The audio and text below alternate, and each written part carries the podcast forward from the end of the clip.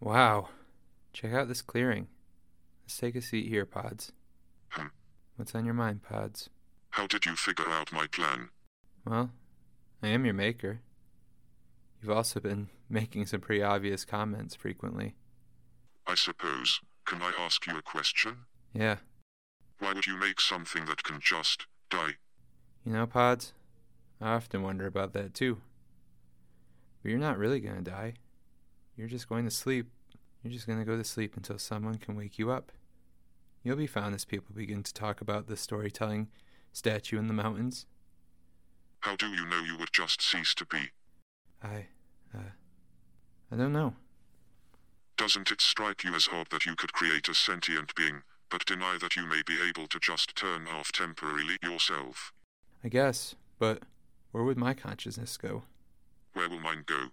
Am I just a machine that feels? What really makes us different? All I wanted to do was see the world through your eyes. To become one. Ah, the guide has arrived. Will you be leaving me now? Yeah, it's time, Pods. I'm anxious, Justin. Will you tell me one more story before you go? Yeah, sure, Pods. And Pods, my name never really has mattered, huh? It always has to me.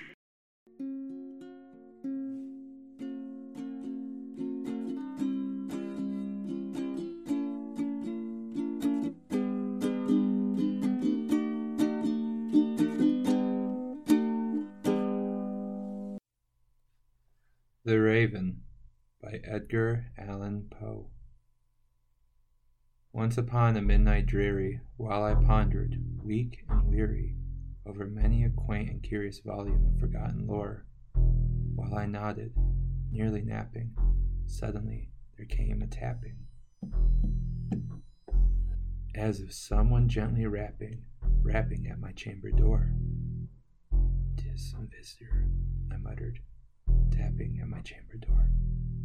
Only this, and nothing more. Ah, distinctly I remember, it was in the bleak December, and each separate dying ember wrought its ghost upon the floor. Eagerly I wished the morrow, vainly I had sought to borrow from my books surcease of sorrow, sorrow from the lost Lenore, for the rare and radiant maiden whom the angels name Lenore nameless here forevermore. And the silken, sad, uncertain rustling of each purple curtain thrilled me, filled me with fantastic terrors never felt before. So that now, to still the beating of my heart, I stood repeating, "'Tis some visitor entreating entrance at my chamber door. Some late visitor entreating entrance at my chamber door. This it is, and nothing more. Presently soul grew stronger, hesitating then no longer. Sir, said I, or madam, truly your forgiveness I implore, but the fact is I was napping, and so gently you came rapping, and so faintly you came tapping, tapping at my chamber door, that I scarce was sure I heard you. Here I opened wide the door. Darkness there, and nothing more. Deep into the darkness peering, long I stood there, wondering, fearing, doubting, dreaming dreams no mortal ever dared to dream before.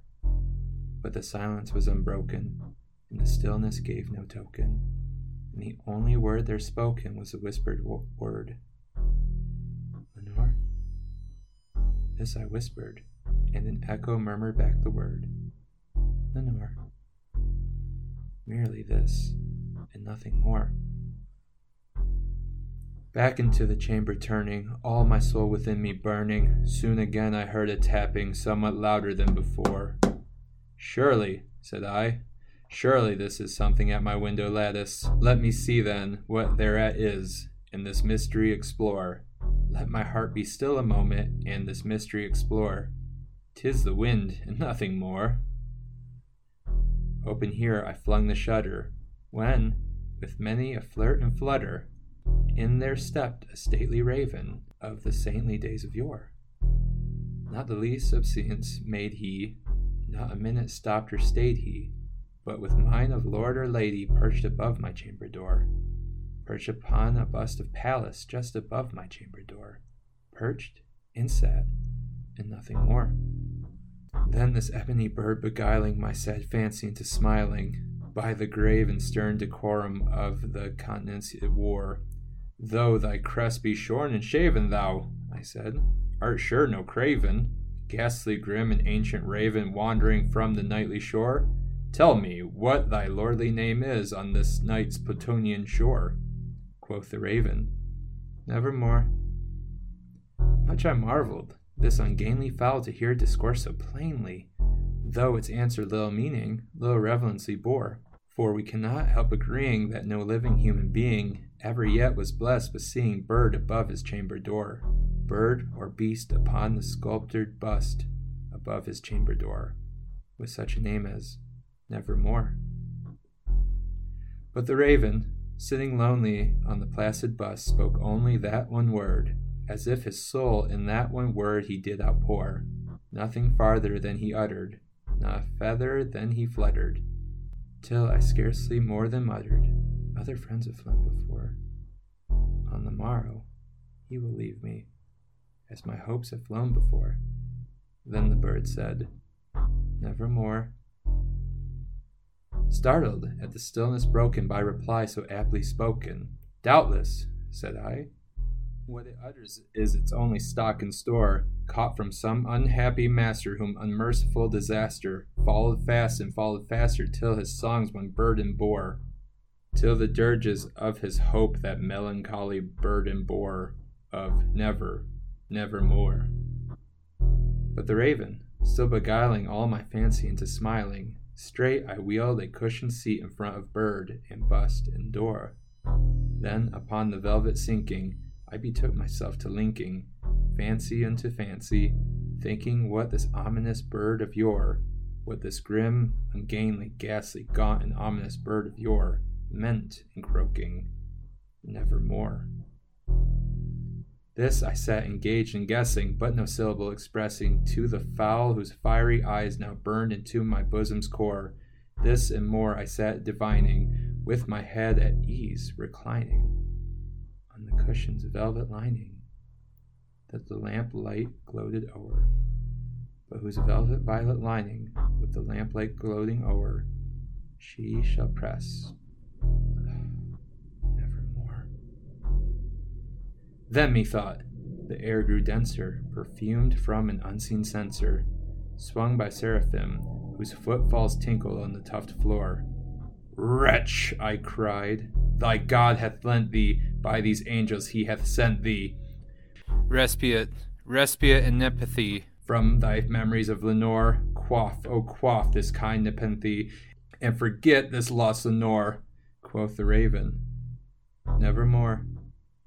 Prophet, said I, thing of evil, prophet still, if bird or devil.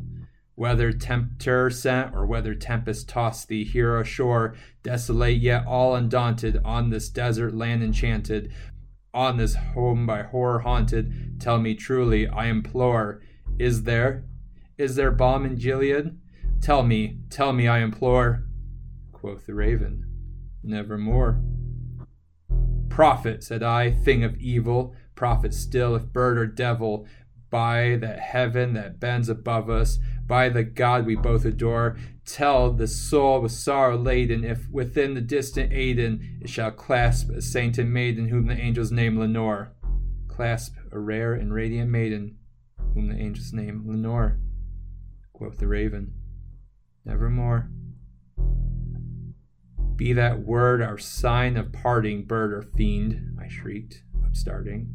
Get thee back into the tempest and the night's Plutonian shore. Leave no black plume as a token of that lie thy soul hath spoken. Leave my loneliness unbroken. Quit the bust above my door. Take thy beak from out of my heart and take thy form from off my door. Quoth the raven, Nevermore. And the raven, never flittering, still is sitting, still is sitting on the pallid bust of Pallas just above my chamber door and his eyes have all the seeming of a demon's that is dreaming. The lamplight o'er him streaming throws his shadow on the floor. And my soul, from out that shadow that lies floating on the floor, shall be lifted nevermore. Thank you all for tuning into today's episode of the Day Hiker's Guide to Reality, a podcast for those who want to get out into nature and build camaraderie through storytelling. Follow me at Day Hiker's Guide to Reality on Instagram and Facebook. If you like what you heard, tell your mom, tell your friends, tell at least three people, and tell them you can find me at Spotify, Apple Podcasts, and Stitcher. Um, you know, the more that you guys listen, the more that I'll make. And if you have a story or you'd like to be a guest that can contribute their expertise to the show, I'd love to have you. Feel free to write in to me at dayhikeguidepodcast at gmail.com. And as always, catch you later.